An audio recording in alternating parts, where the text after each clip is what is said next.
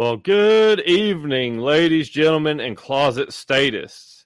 It is another episode of the most disliked podcast in the libertarian circles. It is not a real libertarian podcast. Um, today, we've got an interesting episode. Uh, it's a little bit different than what we usually do, uh, which is just say dumb shit. So, we have an intellectual on today. Um, and I know some of you may struggle with this, and I apologize. But uh, before we get into that, I've got my god awful plug I've got to do here. Uh, it is uh, Mr. Jack Casey, this guy, uh, the the Fabio of libertarianism. Look, oh, whoops, I should probably uh, share my screen. Yeah, I'm struggling today, boys.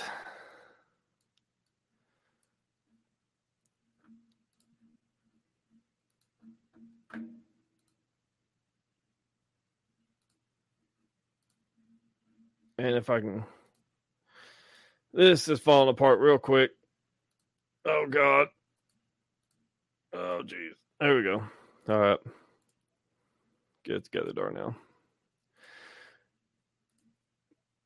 So here we go. We got we're back. so we got Mr. Jack Casey here. Uh, you know, the Fabio of libertarianism. Look at That golden locks. Uh, and I did want to mention something. He said he loved playing pretend growing up. Uh, apparently, that's still a favorite pastime of his, uh, just like most libertarians. But uh, he did what's called a book, and he wrote three of them so far. Um, the Royal Green is the first in the series. Uh, the second one, if I can pull it up here, is the creepy ghost lady. No, it's the Silver Throned, and then the third one, which is yet to be released, Da, da, da, da. It's coming this summer. So, yeah, go check him out. He's uh, libertarian esque, even though there's no such thing as a real libertarian. So, uh, don't at me. But today, on today's episode, um, we have got a very special guest, like I said, an intellectual. But this is not him. This is Mr. Rich Leach, uh, Mr. Will Daughtry, my co host. And then Mr. French from practicallibertarian.com. I, uh, I've never been accused of being an intellectual, so I appreciate that. Me neither, but that's no surprise to anybody in this room. Uh, well, thanks for having me on, guys. Thanks for being Okay, here. bud. So, if you want to, just uh, kind of give us a quick run through. Uh, I've got a video here I was going to show, uh, but I can do this real quick. That's actually let's do this real quick. Never mind. I'm not going to do that again. I'm not going to put myself through that humiliation. Um, but, I've hit the bottle early, not boys. This this this episode is not sponsored by Jim Beam, but if uh Jim, if you're watching, I got It you. should be. Should be. So uh um Micah, if you want to just kind of walk us through the uh, elevator pitch of kind of what you got going on, which uh we all three watch and fucking love the messaging you've got in this. It's it's phenomenal.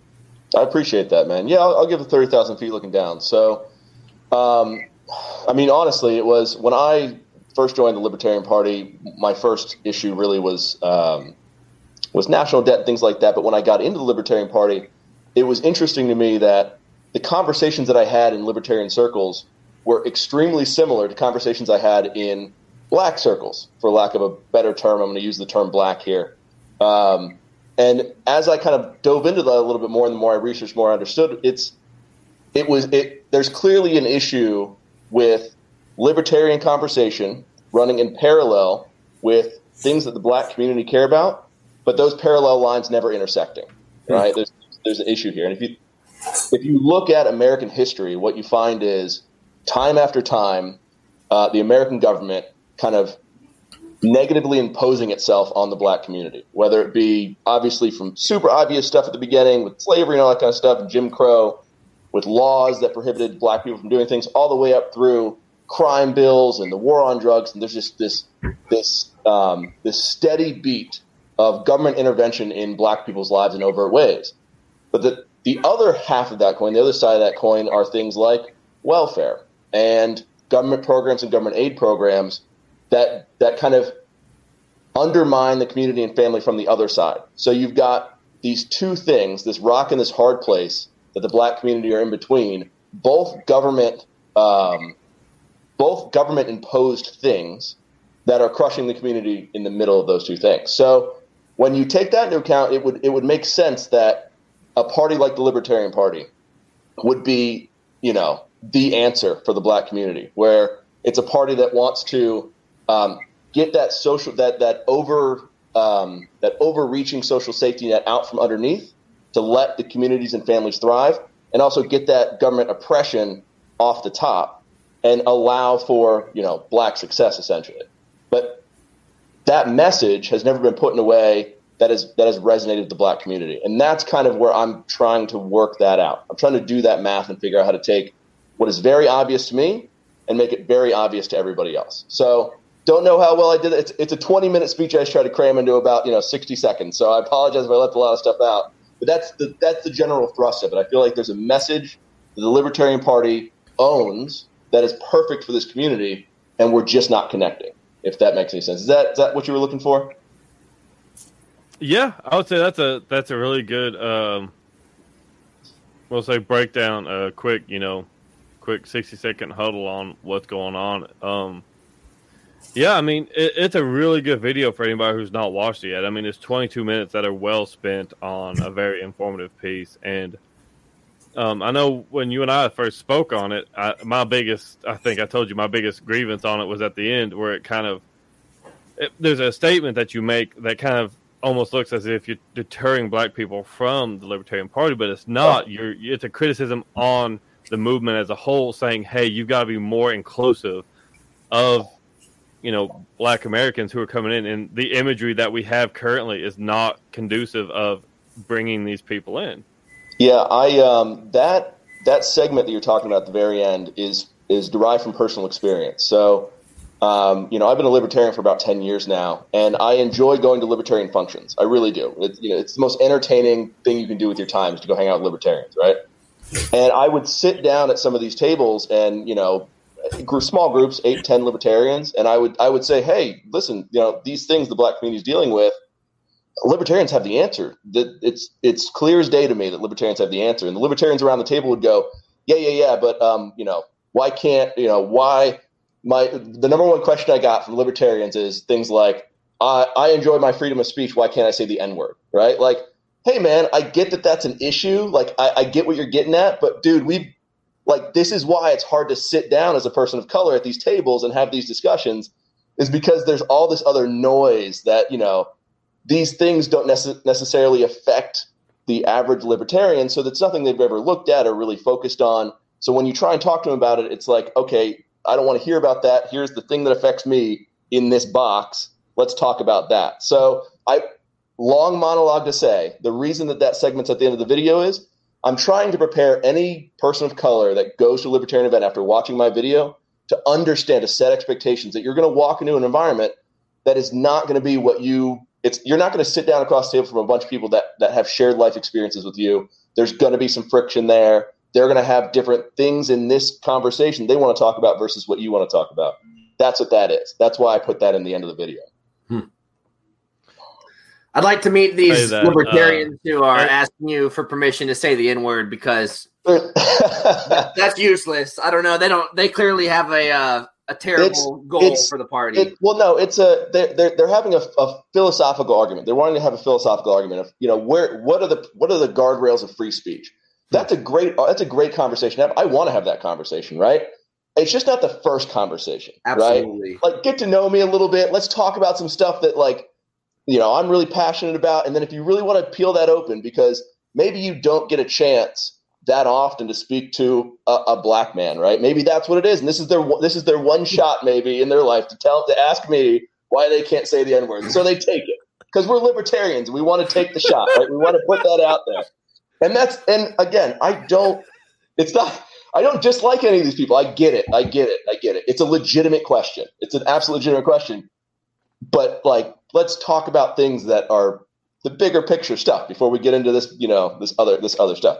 So I'm not knocking these people necessarily. It is just it's it's the traditional libertarian way, man. We we swing for the fences. When we want to know something, we go for we go all out. So, but you're generous, and we have to be honest about ourselves. That I think nine out of ten black people would probably walk off and leave that table behind. So this is this is where I'm trying to find that middle ground. I'm trying to put it. That's this is the whole point of that end of that message is, hey man, people of color, show up, and you need to show up. You need to register, and you need to start running candidates for that community but understand what you're walking into, right? Just understand what you're walking into. It's just a different environment than what you've, you know, what you usually, who the people you usually hang out with. Hmm. And whoever uh, Micah is hanging out with, do not ask him the first thing you see. Do not ask him why you cannot say the N word. I don't mind having that conversation, by the way. I don't want to have that conversation here. I'd rather talk about this stuff for the video. But I actually like. I don't mind having that conversation. I talk about. So I'm uh, I'm mixed race personally, right? Um, I talk about racial identity a lot to people because people, you know, they understand me to be a fairly open person, and I'm more than willing to discuss topics that are sometimes difficult. And so I do get those types of questions, and there's a legitimate conversation to be had there. It's just everything in its own time is is kind of the, my point there, right? Like, well, uh, I I actually probably agree with more of what is said there. I mean, I personally don't use the word, right? So like, there's I have an ideology around that that I could have a conversation with somebody on there's just more important stuff out of the gate to deal with is the idea there.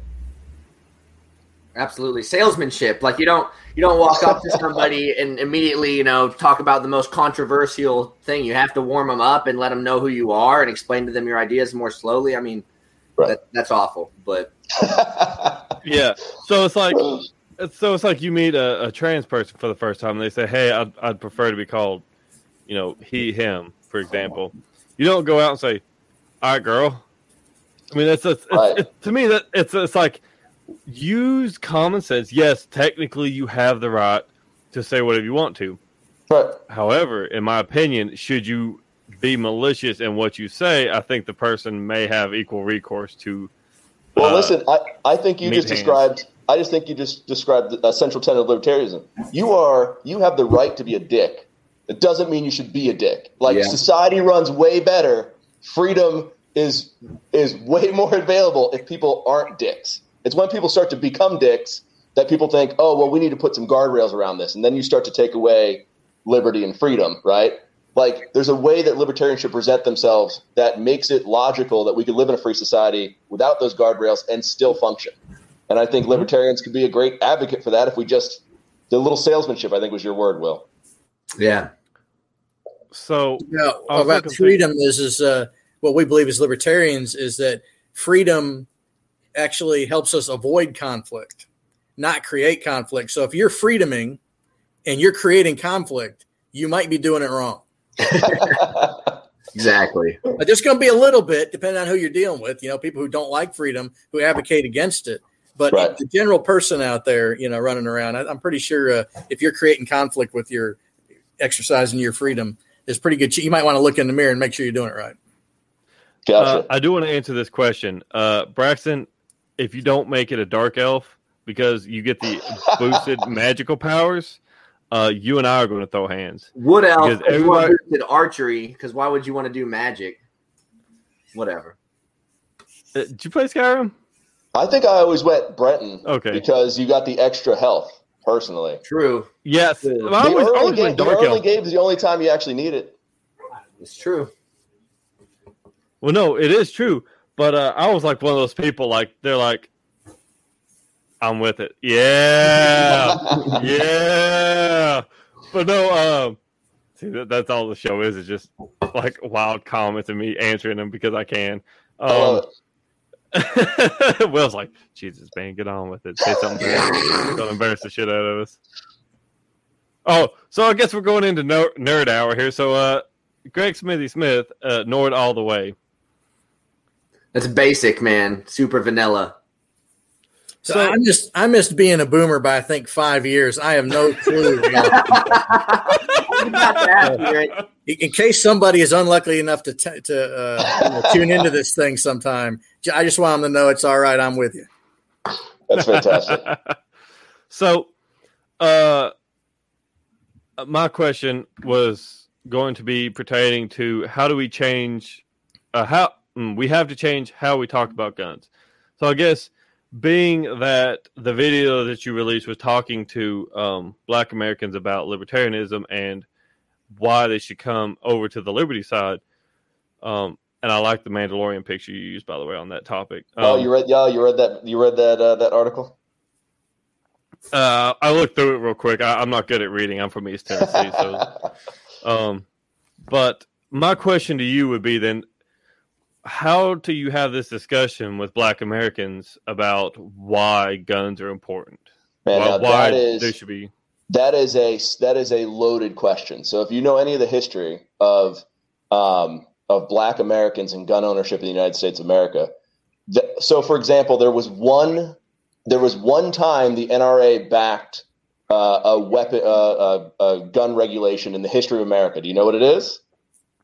It was yeah, Ronald Reagan as governor of mm-hmm. California passed govern passed regulation. You know why? Because black, black, people Panther. were marching with firearms. That's yeah. that was it, man. That was it. So um, the Second Amendment. If I was if I'm trying to approach uh, the black community and I'm talking about Second Amendment issues, it's we're true believers right? It's not going to change with the wind.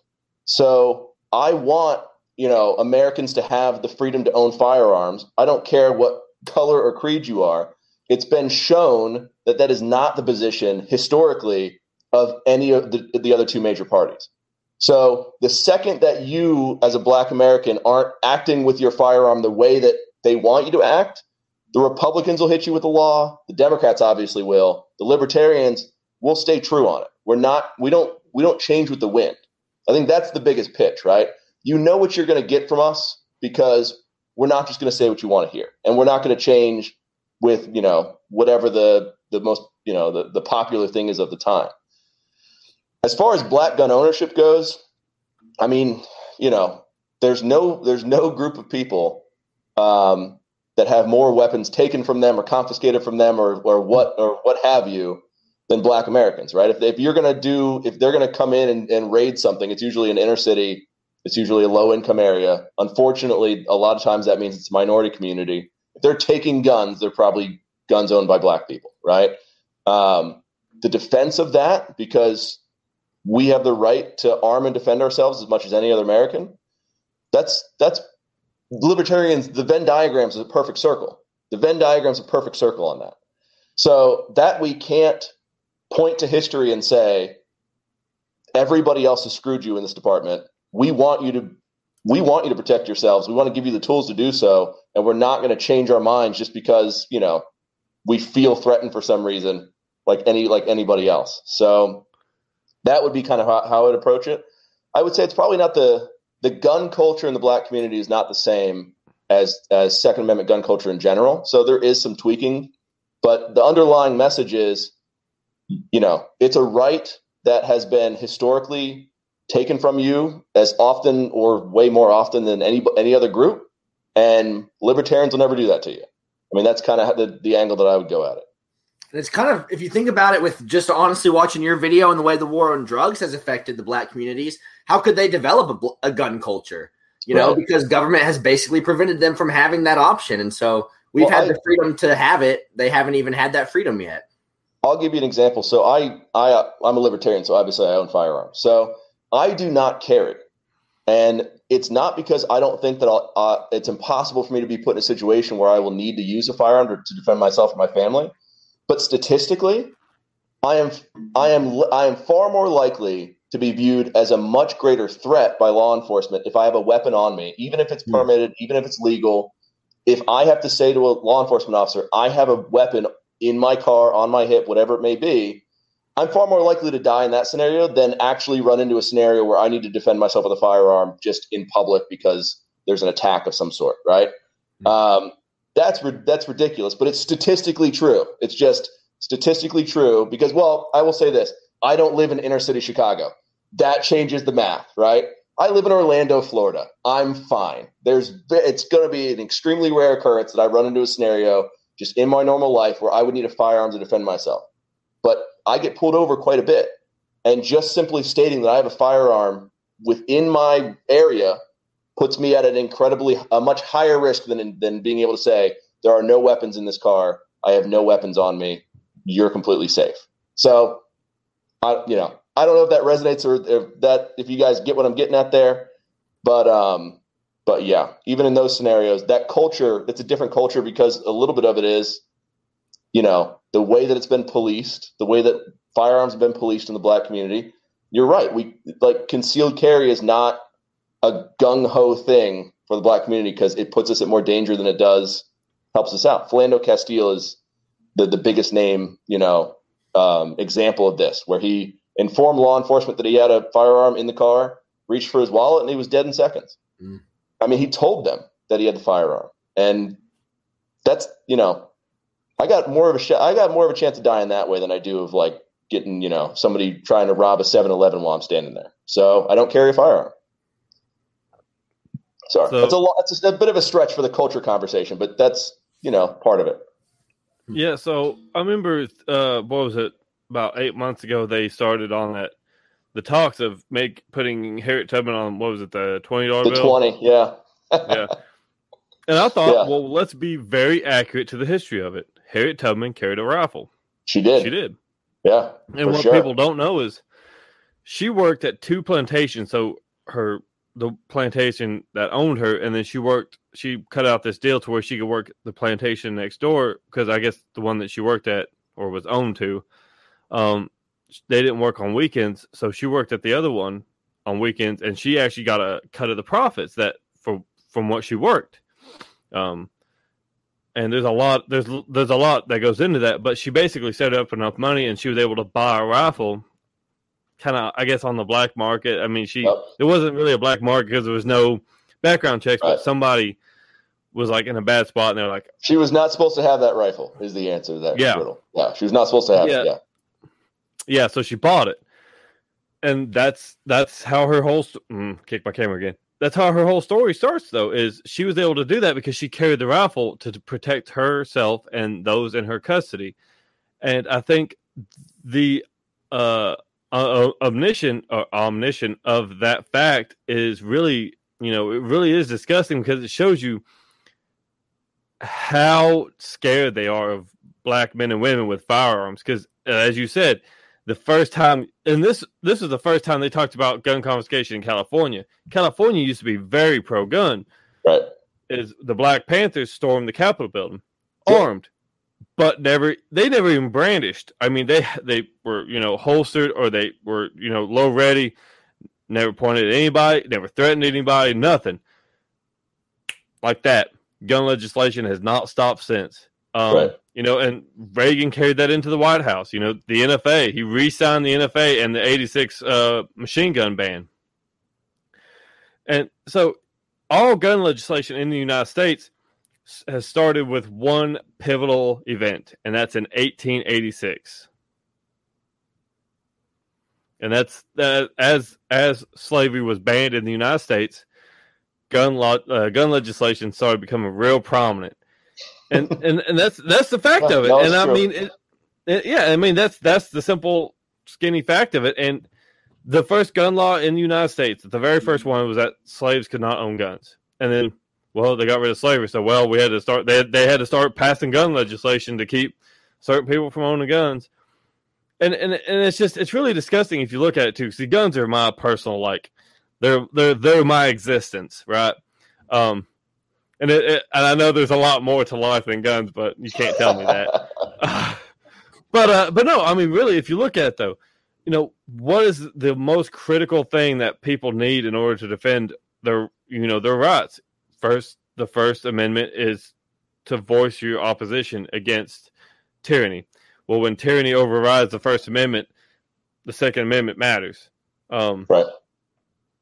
And if you look at it, you know, historically, the uh, black Amer- uh, you know, historically, black Americans are more impoverished than any other ethnic group in the United States. But yet, all gun laws, if you look at them, are designed so that right. rich people can buy guns anything that they want.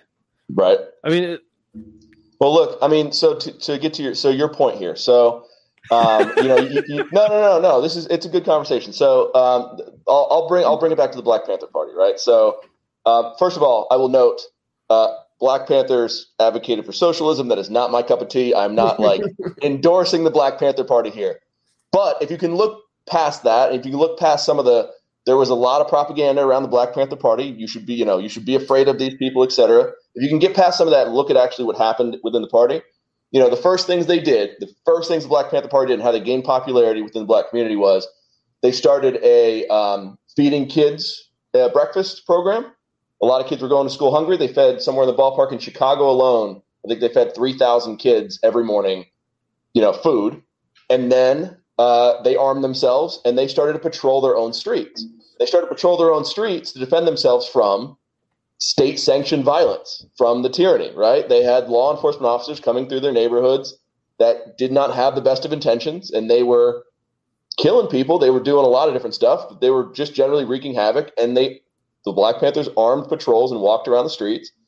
And immediately you're right. They started to write up, you know, gun laws about how, how you can carry and what you can carry and all kinds of things to prevent that from happening. But in that interim period, for black Americans in those places, it got safer for them. The Black Panthers did not make that place more dangerous for them. It got safer for them. And so you're absolutely right. That's when you started to see legislation come out. But how do you get there? You you you make people afraid, right? There's your first step.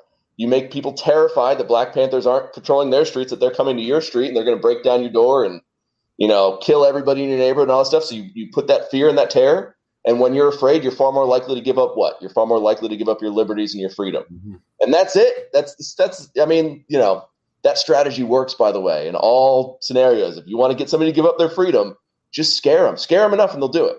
And Hashtag so, 2020. That's right. Yeah, look at look at 2020.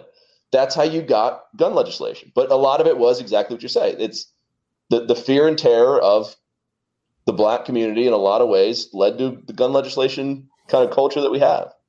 Hmm. So not to way, change the subject at all, man, but one thing I was really impressed with in your video that you dove into was talking about, you know, how the black families kind of changed over time as legislation right. Affected it. And one of the things that really stuck with me is how you talked about how the welfare state happened first initially. And really, the effects weren't that different. You know, nothing really happened. The family stayed together. There wasn't any, you know, increase in fatherlessness among black communities. But then the war on drugs happened and that's when really statistically everything started changing. It's a one-two punch. Yeah, it was a one-two. It was a one-two knockout punch. I mean, you had uh, prior to World War One, uh, like I like I mentioned, prior to World War One, the the highest group, the highest marriage rate for a group was black women. Black women were married more than any other racial group in the United States. Today, again, a black child in, America has a only a 33% chance of being raised in a home with two married parents. It is why it's it's the gap I, as I know it's it's a 24% gap from the next closest people group um, that's huge that matters even if you listen even if you have a bad father there's dads still put guardrails on how you develop your identity and you know how what what pushes you to be better and those types of things even if you've got a bad dad you at least look at him and go i'm going to be better than that couch potato drinking miller you know drinking beers I'm going to be better than dad. So even if he's bad, just just that alone, just those guardrails alone versus you take that out of that house, now you've got to look somewhere else for identity. And who the hell knows? You've got an impressionable teenage young man. I don't care who you are. If you have a lack of direction in your identity, you're probably going to get into some nasty stuff. But yeah, that change happened because the war on drugs physically stripped black men from the community at ridiculous rates, at rates surpassing critical mass. And the welfare state allowed for the remaining people in the community, the, the women that were left behind, to still be taken care of just instead of by a husband, it was it was the government. So the the value of that position, the man in the household, goes away or diminishes for enough of the community that it just never recovers. It just never recovers. And so there's your one two punch. Welfare didn't do it by itself. It took the second piece. You had to you had to create the the the welfare state in the back end, but that didn't immediately do it. You then had to force people to have to turn towards that welfare state, and that was there. That's the 70s, 80s, 90s, and by 2000, 2010, you're past the point of no return. I don't know, you know, I'm, it's not a hopeless thing, right? We're not gonna we're not gonna say it's a hopeless thing. There are people in the black community that are rebuilding this. When I talk to black men, we talk almost exclusively about fatherhood and being fathers. And I'm a I'm a youth football coach. I've got a lot of black men that are in my community that are coaching, so that when I talk to you know little Timmy, who I know doesn't have a dad, man, I'm having a different conversation with that kid. I'm having a conversation about how how to kind of build that identity in him to to be great and do better things and you know overcome himself and push himself and all these things. There are black men that are trying to fill this void in the community in in a, in a myriad of different ways. I'm not so I'm not I don't want to say it's a lost cause, but it isn't. It's it's an uphill battle. It is an uphill battle, and we didn't get here by accident. It's you know a little by design and a little bit of just horrible happenstance, but we're here. We got to solve it. So it's almost like they took argument. the ability for people to thrive and kind of traded it for survival and said, That's you know, right. let you skim by, but you know, it, it builds reliance. Sadly, um, well, that's, listen, that's awesome all, what you're doing, man. All, all, you got to know, all you got to know is if you're a if you're a black woman on welfare, if you're a single mom, and you decide to get married, there's a financial penalty to you for that, right? Hmm. You lose your welfare, right? Now, there's a logic to that. I'm not saying that that was designed so that black women don't get married. The the logic is okay. Well, now you have two incomes in your household. You don't need welfare anymore. That is a logical position for why you don't have welfare after you get married. But the practical application of that is you there's a there's a, a financial hit to you getting married. So we're all human beings. You apply that on a grand scale, of course you're going to get the result of less black women are going to get married. Like that's the end result. If you're going to stop paying people as soon as they get married, they're not going to get married. So how do you solve that? I mean, there's that's a much broader conversation. But those types of things, that's how that's how we got here. It's not that the idea was initially, well, some of it, the war on drugs was specifically to disrupt the community. But a lot of the other side of it is it wasn't initially the idea that this is specifically targeted to break apart a black family, but the end result, just based on how the world functions, is that it breaks apart a lot of black families. So I will say that um, I, my argument always comes back to culture, and yeah. it, there's there's a lot of evidence that it's not just the black community who's been destroyed by the welfare state. Um, I live in East Tennessee, where methamphetamine is king crop. I mean, there's a lot of people who, you know, do meth and live off the welfare state. And you can easily tell, you know, where these areas are. They're areas where, you know, a mom may have kids, you know, we'll say she has six kids, be six different dads. Yep. And, you know, and I'll say I've got family of my own who basically just refuse to work because it's cheaper for them to just stay on welfare. Their food's right. paid for, their rent's paid for, uh, their everything's fucking paid for. You know, they live better than me. They get they have a better paycheck at the end of the month than I do. and and but uh, I mean, is it is it? They have no problem with that. They're like, ah, fuck it. Why, why should it's I work when in. I get paid it's, better? It's built into the culture. You're right. It's built into the culture of, of, a, of you know impoverished communities. It's, it's, kind of been built into their culture. That's that's true. Regardless, and it's generational. And it's not that's just. It's true. not like. It's not like you know you know, my parents, you know, worked hard, and I'm like, eh, fuck it, why should I work? I'll go, I'll go live off the state. It's a generational thing. At some point in time, somebody had it hard, and their kids are like, oh, well, mom and dad did it. You know, they don't account for the fact that you know they worked hard. They were like, oh, well, they're on welfare, so I'm gonna go do that. Uh, yeah. At some point in time, that that it, that occurs, and and it it just it is seen as this this targeted mechanism um, I will say, uh, and I think you cover this in your video, that it does target certain groups more than others because that's just how certain things work. But I, I do think a lot of it is culture, and it's this this idea that you have to tell your kids that and, and, it does fall back to the two parent home. Every stat says that a two parent home, and it doesn't even specify male or male and female two parent home. It just says two parent yeah. uh, will always perform higher than a single parent home because you have to have role models that give you that guidance, as you said earlier. So you have to have, you know, these two people that can give you opposing, you know, opposing sides of an argument. You know, someone who th- th- these are two people who. So, for example, because I'm getting in the weeds here because I'm an idiot and I can't get my thoughts straight. um, it's actually like my brain moves so fast and my mouth can't keep up, which is a rare problem. But uh, so we'll, we'll put it like this, right? So my wife and I are very different people. I am very outspoken. I'm very loud, and I'm very upfront with things. I try to control what I say. My wife, on the other hand, she's very shy, but she, if you talk to her, she will tell you something, and she's like, "Shit, I probably shouldn't have said that." But what that's a great thing for my kids because they will see both sides of that aspect, and hopefully they can find a good middle ground. They can have a thought out thought process before they say something, but also not be loud and obnoxious like I am. So it, it really does. It, it's it's the two conflicting um, personalities that really develop a you know a really well developed child. They if you just got one parent that says that that that's the only thing you ever see. Like you said, they will look for that other role model, whether it's a you know right. a single father home or a single mother home. They will look for that that that that missing piece um because human psychology and human biology always dictates that there has to be you know two. It's kind of like reverse highlander. There can only be two. Um it's the it's but, the sith rule of two is what you're getting at. That's all i'm saying. Yeah, yeah that's no, actually a better so, so, so listen the, the, the analogy i draw because i've actually had this conversation before. So the analogy i draw is it's depth perception right? It takes both mm-hmm. your eyes seeing two different things to give you depth perception. And that's the same thing. Uh, you described yourself and your wife. I, we're my wife and I are very similar, right? I'm I do this and give speeches and do videos, and she does not. She is very much kind of more. But when she speaks, when she does say something, it's impactful because she's thought at, she's thought it through, etc.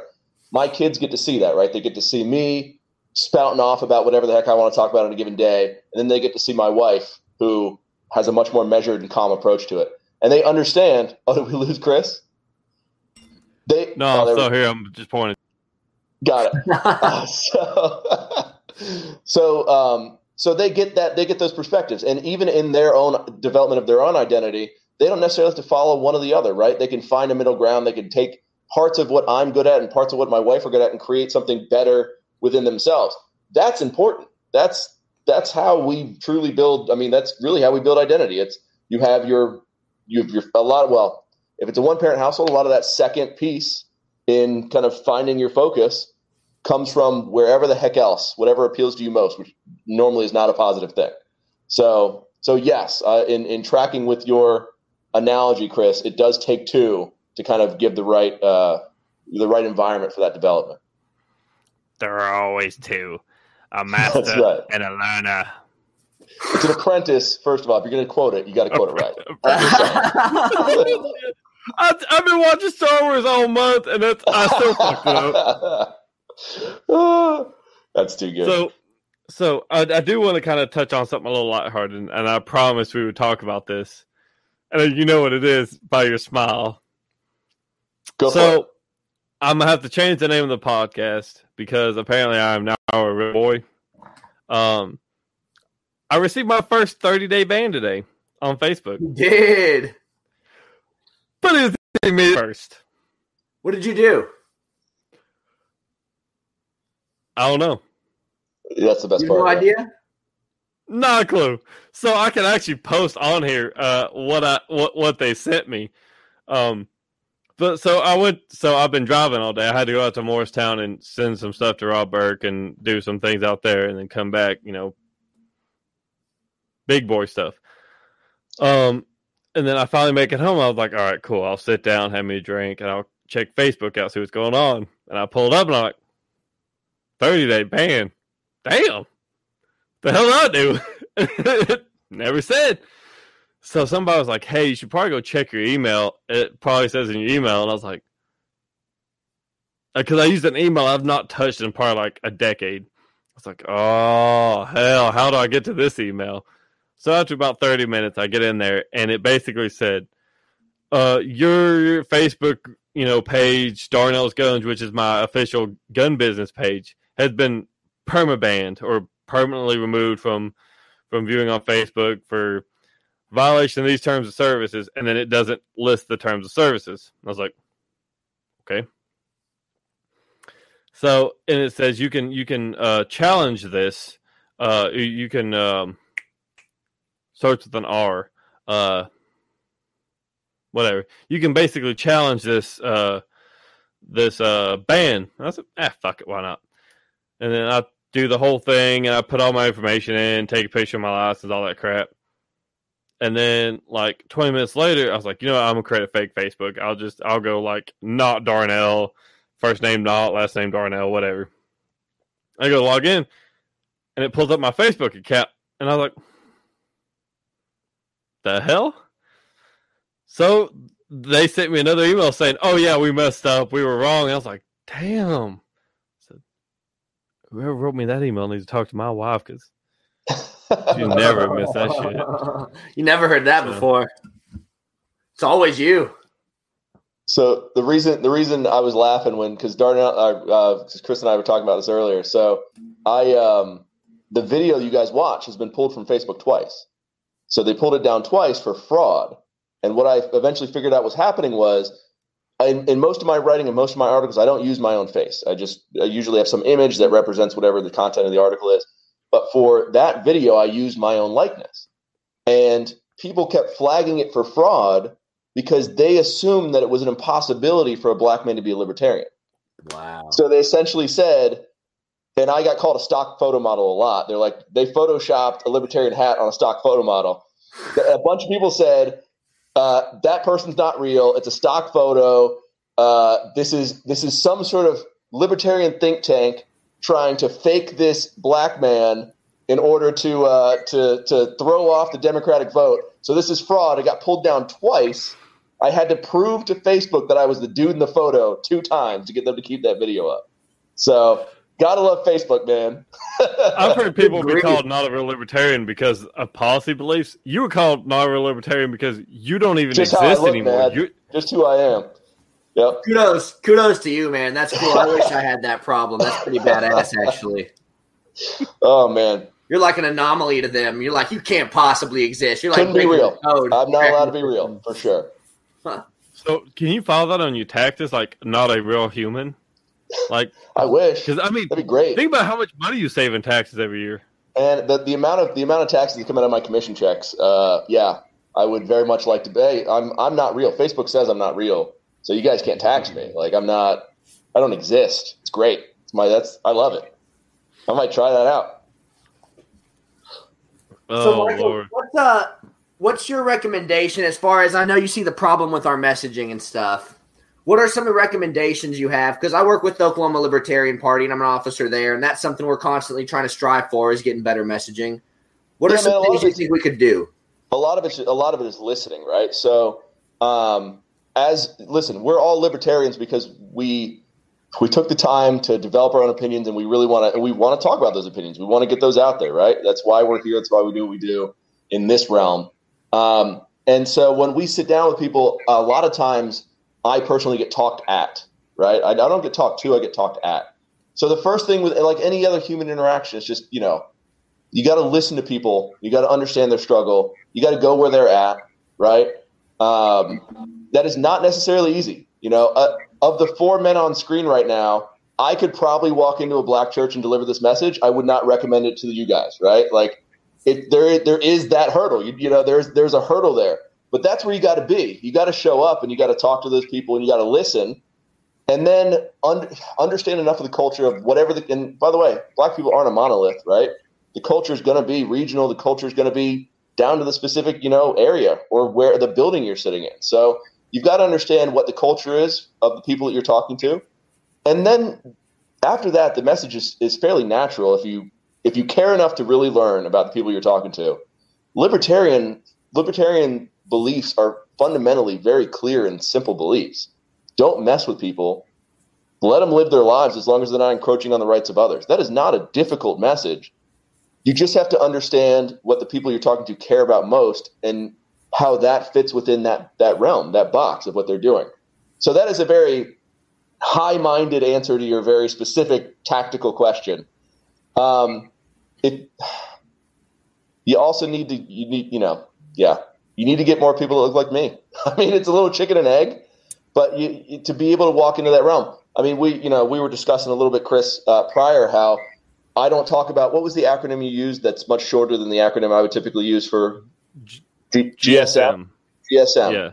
I am not in that community. So if I want to go talk to that community about libertarianism, I'm probably not the best messenger for that. That's just a reality of like human nature. So as an, as frustrating as that is, that's that's kind of the case. Like we need more. We need, you know, I hate to say we need to elevate a particular person or a group of people within the Libertarian Party because of the way they look, but to some extent, you, you know, we do need to have black libertarian candidates, and we do need to have people, advocates in the Libertarian Party, in affiliates that are in positions that, you know, when they walk up and start talking to groups of people, you know, hey, the Libertarian Party believes in what we're doing. They made me vice chair of the affiliate, right? Like I'm the vice chair. There, there's an element there that we we need to plug more people like that in. Now, I say that with incredible amount of trepidation because I don't think that this needs to be a, some sort of quota or affirmative action system within the Libertarian Party. Like that's not what I'm going for here, right? It's it, it should be a natural thing that we should want to do because we want to reach out to these communities that have been so negatively affected by the government for so many years. It should be a natural progression of how we have these conversations. Um, man, long answer that didn't really answer a question, but that's that's it. You got to talk. You got to talk to the people where they're at. You got to understand their culture. You, the, the message will follow when once you understand the culture because the message is good. We sit on a really good fundamental message. So we just have to learn the culture that people we need to deliver it to, and then the rest will the rest will happen. Well, if you look, um, so I agree with what you're saying. I mean, uh, it's very difficult, and especially in modern America, for a white guy to walk up to you know a group of Black Americans and say, "Hey, you all should vote." You know this way because X, Y, and Z, and that that comes off wrong. I'll tell you what, They're Democrats like, do it all the time, though. You know how many Democrats I've walked up to me and say, "The fact you're not a Democrat, you're an Uncle Tom because you're not a Democrat." I get that. Like people throw that at me, right? It's anyway. No, you're you're right. I'm not saying run out there and tell you know scream at people, but the, the the piece the piece you left out is getting to know that person and like understanding them. Right. That's the piece you're yes. missing. Yes. So you and I spoke in Atlanta um, mm-hmm. about a buddy of mine who is an older black gentleman. Um, he and I have spoke over the years, um, and he's said that he's willing to go full libertarian because and he, he he said also he doesn't vote much because he doesn't trust either side. Right. Which which is is kind of the the the important part in all this. But he was, you know, I, I talked to him about it. I said, "Look, I don't know what to tell you. I don't know how to say, you know, I know how you were growing up. I don't know any of that." I said, "When I was uh, 10, I was in Damascus, Syria." And I said, I was the only white kid on our block or outside of my brother. I said, uh, we lived in a country where if they had the opportunity, they would blow us up with a fucking suicide vest just for the yeah. hell of it. Um, and I said, that's not to say that you know, not to detract anything from your childhood. I'm, I said you're much older than me. I'm sure you went through a lot worse. I said, but is it feasible to say that you know you could live a better life if the government wasn't involved. He said, Well, yeah. I said, Do you agree that, you know, policing has major systemic issues and not just for the black community, but for every community? I said, A lot of times, you know, you'll see policing problems be, you know, uh, you know, transracial. I said, You'll see, you know, all kinds of people getting the hell beat out of them on fucking TV. I mean, just it's, it's way more reason. based on income than it is most other things. But that's a, that's a longer conversation. But keep going. No, that's the argument I always have always made is that it's easier to oppress poor people because they don't have the money for lawyers. That's kind of the argument true. I've made to them. Right. But no, but yeah. So, and I I would plant these little seeds, and over time, he was like, you know what, man? He said, I think he said, I think I'm gonna drop the D and I'm gonna pick up the little L, and I said, that's fine and he didn't say it like that because that sounds weird. But uh, but uh, but you know, every time he every time I talk to him now, you know, if somebody else is in the store, you know, he'll he'll talk about libertarianism or not not so much in like the philosophy of it, but he'll say, "Hey, you know, my buddy, you know, he's a libertarian, this, that, and the other thing." He'll he'll give the like real quick elevator pitch. And when he, the first time he did it, I thought he was making fun of me. I was like, "Man, whatever, it's fine." But he kept doing it, kept doing it. I was like, maybe he's you know, maybe he's come around finally. And yeah. um, it, it, it's like you said, I can say whatever the fuck I want to to people. You know, uh, there's people there's there's people at work that look just like me and they don't give a shit what I say. It's about finding people and what they care about the most and meeting right. them where they're at. Right. I mean, listen, my um, my in, in my professional career, I've been in sales for over a decade, right? And I've sold, um, I've sold everything from small business up through Fortune 1000s. And every room I stand in, I don't care how many degrees somebody has on a wall, they're a human being in front of me, and I've got to understand and find what's what they care about, right? It's it's what's on the customer's mind at any given moment, and until I can find, until I understand what they care about in the scenario, and it could be that they don't want to embarrass themselves to the CEO in a meeting, and so they need, you know, they're really concerned about um, how well things run in X realm or whatever. It might be that you know they've got a, a secretary that they think is cute, and they want to have some, you know, that it's a different there's a different sales track for that. All, you know, but you've got to figure out what people's driving motive is, and until you understand what they actually care about, I don't care what you are pitching at them in, until you understand what's actually going to connect with them and why, you know, you're never going to do it well. You're never going to be successful doing it. So until you understand who you're talking to and what they care about, you, you can't pitch your idea at somebody without knowing how they're going to take it first. And then you've got to adjust it. You got to you got to mold it based on how you think it's going to land the best. I mean, honestly, that's that's it. That's sales, like you said. Well, salesmanship 101, right? You have to understand what they're thinking about first. But yeah, so they could. A lot of people maybe don't care, Chris, because you're not taking the time to really get to know them, man. Well, I took away from that is your wife better not let you ever get a secretary. If you talk about secretaries being cute. That's good times, man. Hey, Mike, I've got a question for you.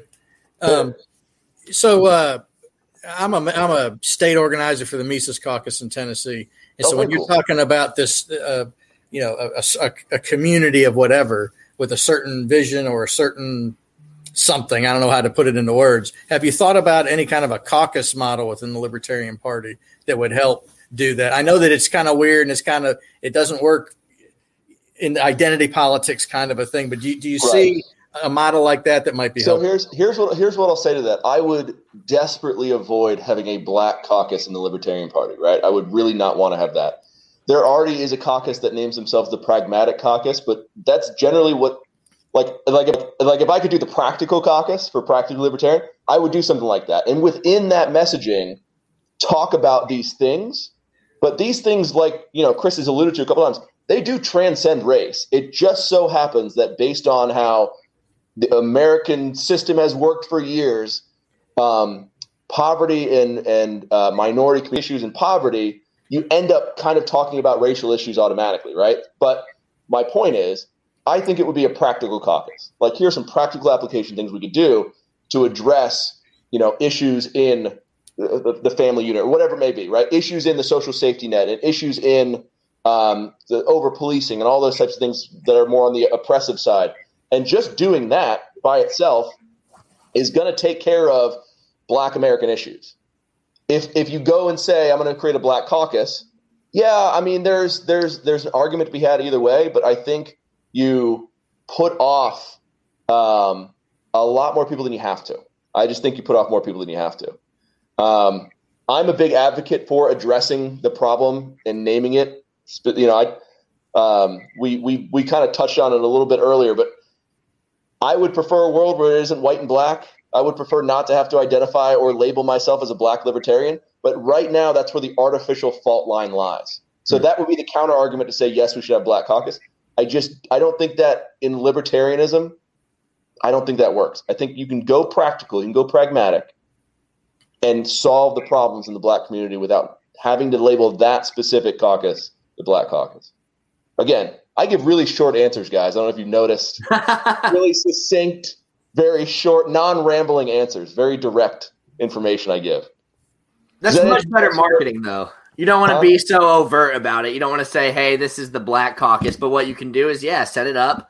You know, name it something completely different, and just what you're already doing, essentially. You know, yeah, I mean, like those uh, issues and real Chris, solutions. Chris just pulled up my page here, so it's. I mean, my tagline is an attempt to make libertarianism accessible. It's not an attempt to make libertarianism accessible for Black people, right? But if you scroll down, Chris, through to the blog itself, I mean, obviously, right here, you. So I specifically tagged the Black Lives Matter. You can see the the different um, uh, uh, headers, right? Libertarian perspective, Black Lives Matter, and other. I write on black issues because that's my world experience. That's my life experience. And so I try to write on some of that intersection of, you know, my my black experience and libertarianism. So it's in there, but that's not the lead of the page. The page isn't practically black libertarian, right? It's just that in a, with the practical application of libertarianism, you kind of address a lot of the things that are most prevalently talked about in the black community.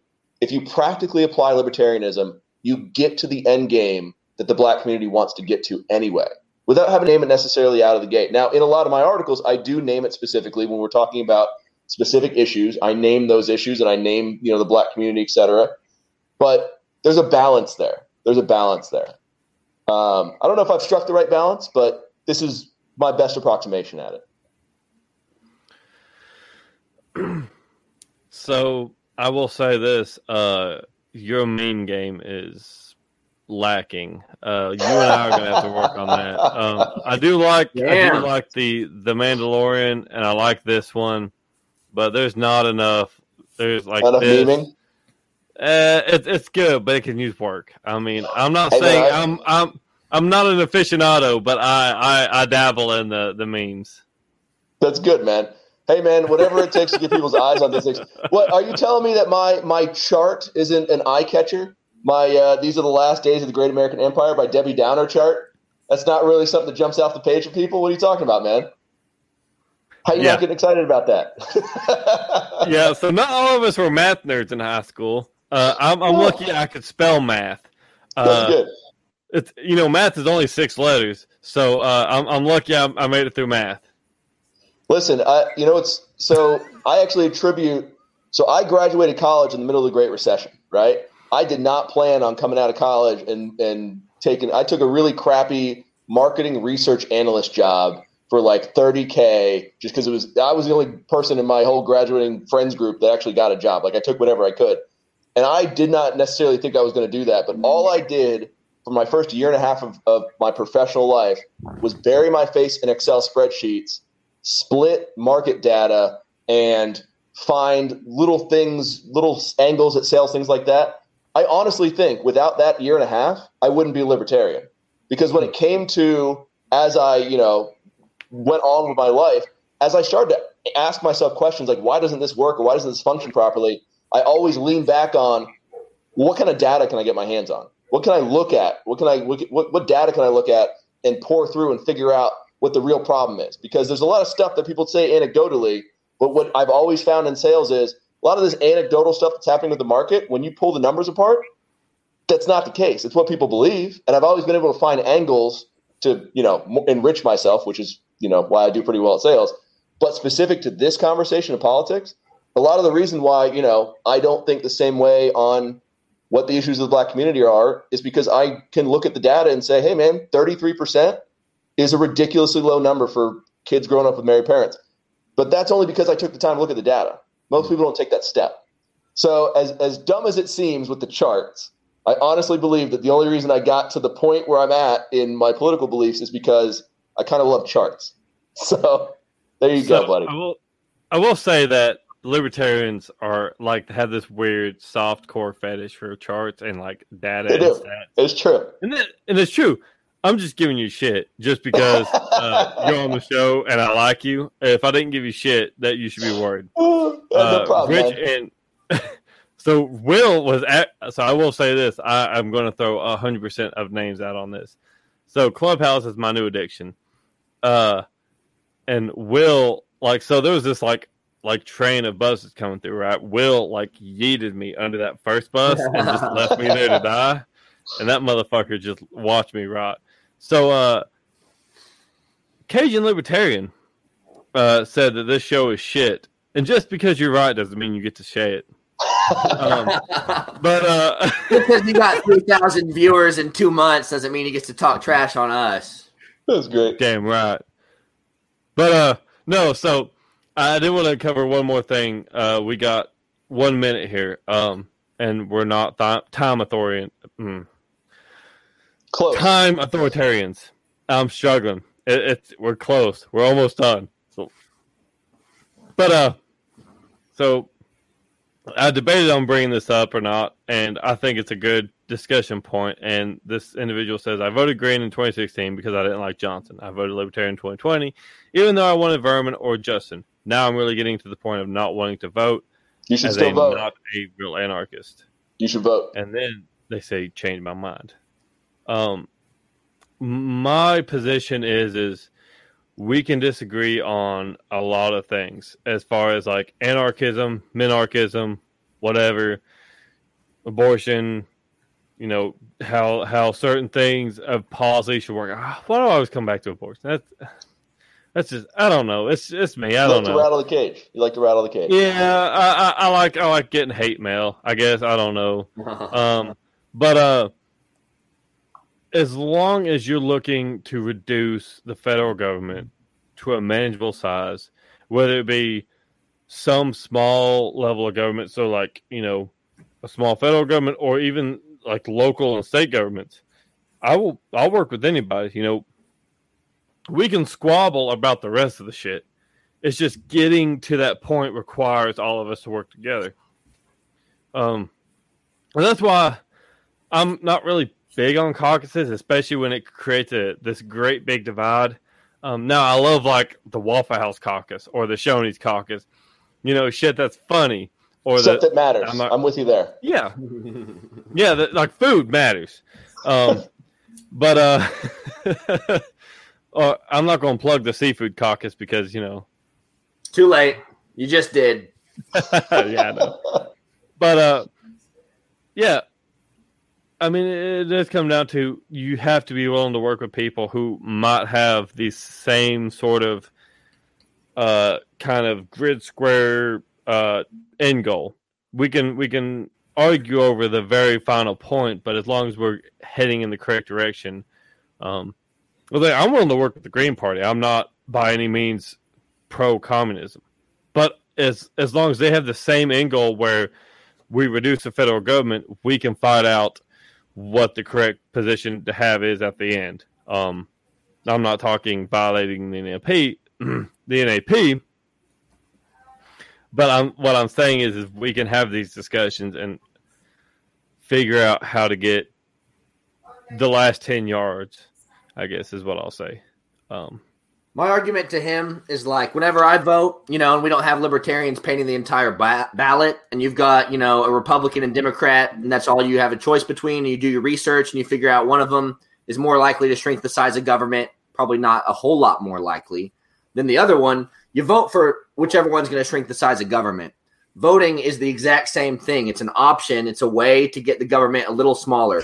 It's maybe it's not the anarchy switch you want to flip but damn it, don't leave the box unchecked. Help us get another step of the way so we can get a little closer.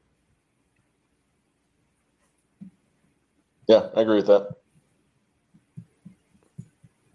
Rich? I'm good, man. I'll just, I'll just say this. Uh, I, I, I say all the time I'm not going to vote anymore because there's the statistical zero that it actually, the chance of of your vote being the vote that makes the difference is statistically 0 mm-hmm. um, but I still on election day get up and I go. And I, I write in candidates that I appreciate. I vote for ones that, uh, if they're on the ballot, that uh, that can make a difference. And uh, um, I don't know. I, I'm not one of those people. I am an anarchist, but I don't fall into the camp that believes that somehow I'm promoting or uh, um, somehow I'm uh, I can't think of the word for it, but that because I vote, I'm somehow giving consent to the system. I don't think that's true. That's why I think libertarians. That's why we're right as far as voting no to. I think giving that that extra option of saying "fuck you," we don't like anybody you ran, uh, is a better option than deciding between senile Joe Biden and belligerent Trump, who is also senile. Uh, I, I have a friend whose name I write in. That's what I do. I, I write it unless there's a candidate I do believe in. I, I, go vote and I write in a friend of mine's name. And, and in, in, Tennessee, or at least where I'm at in my county, you got a spinning wheel you got to do, and then you got to tap when you're going to get to the letters. And he's got a long name, so it takes a while. but I suffer takes real conviction. It takes real conviction to make that happen. That's right. I believe I, in the dude. I wrote myself in for Congress because the congresswoman who ran, or the who is now the congresswoman in my district, I, I was willing to stand there and spell out Christopher Darnell, which is that's a lot of syllables for some of us who can't read and write. Um, but uh, well, gentlemen, uh, Micah, I would like to say from the bottom of my heart, you are practically not a real libertarian. Um, Will, Rich, myself, we're not real, real libertarians either. There's no such thing. And uh, good night. Well, thank you guys for having me on. I appreciate it. Thanks, man.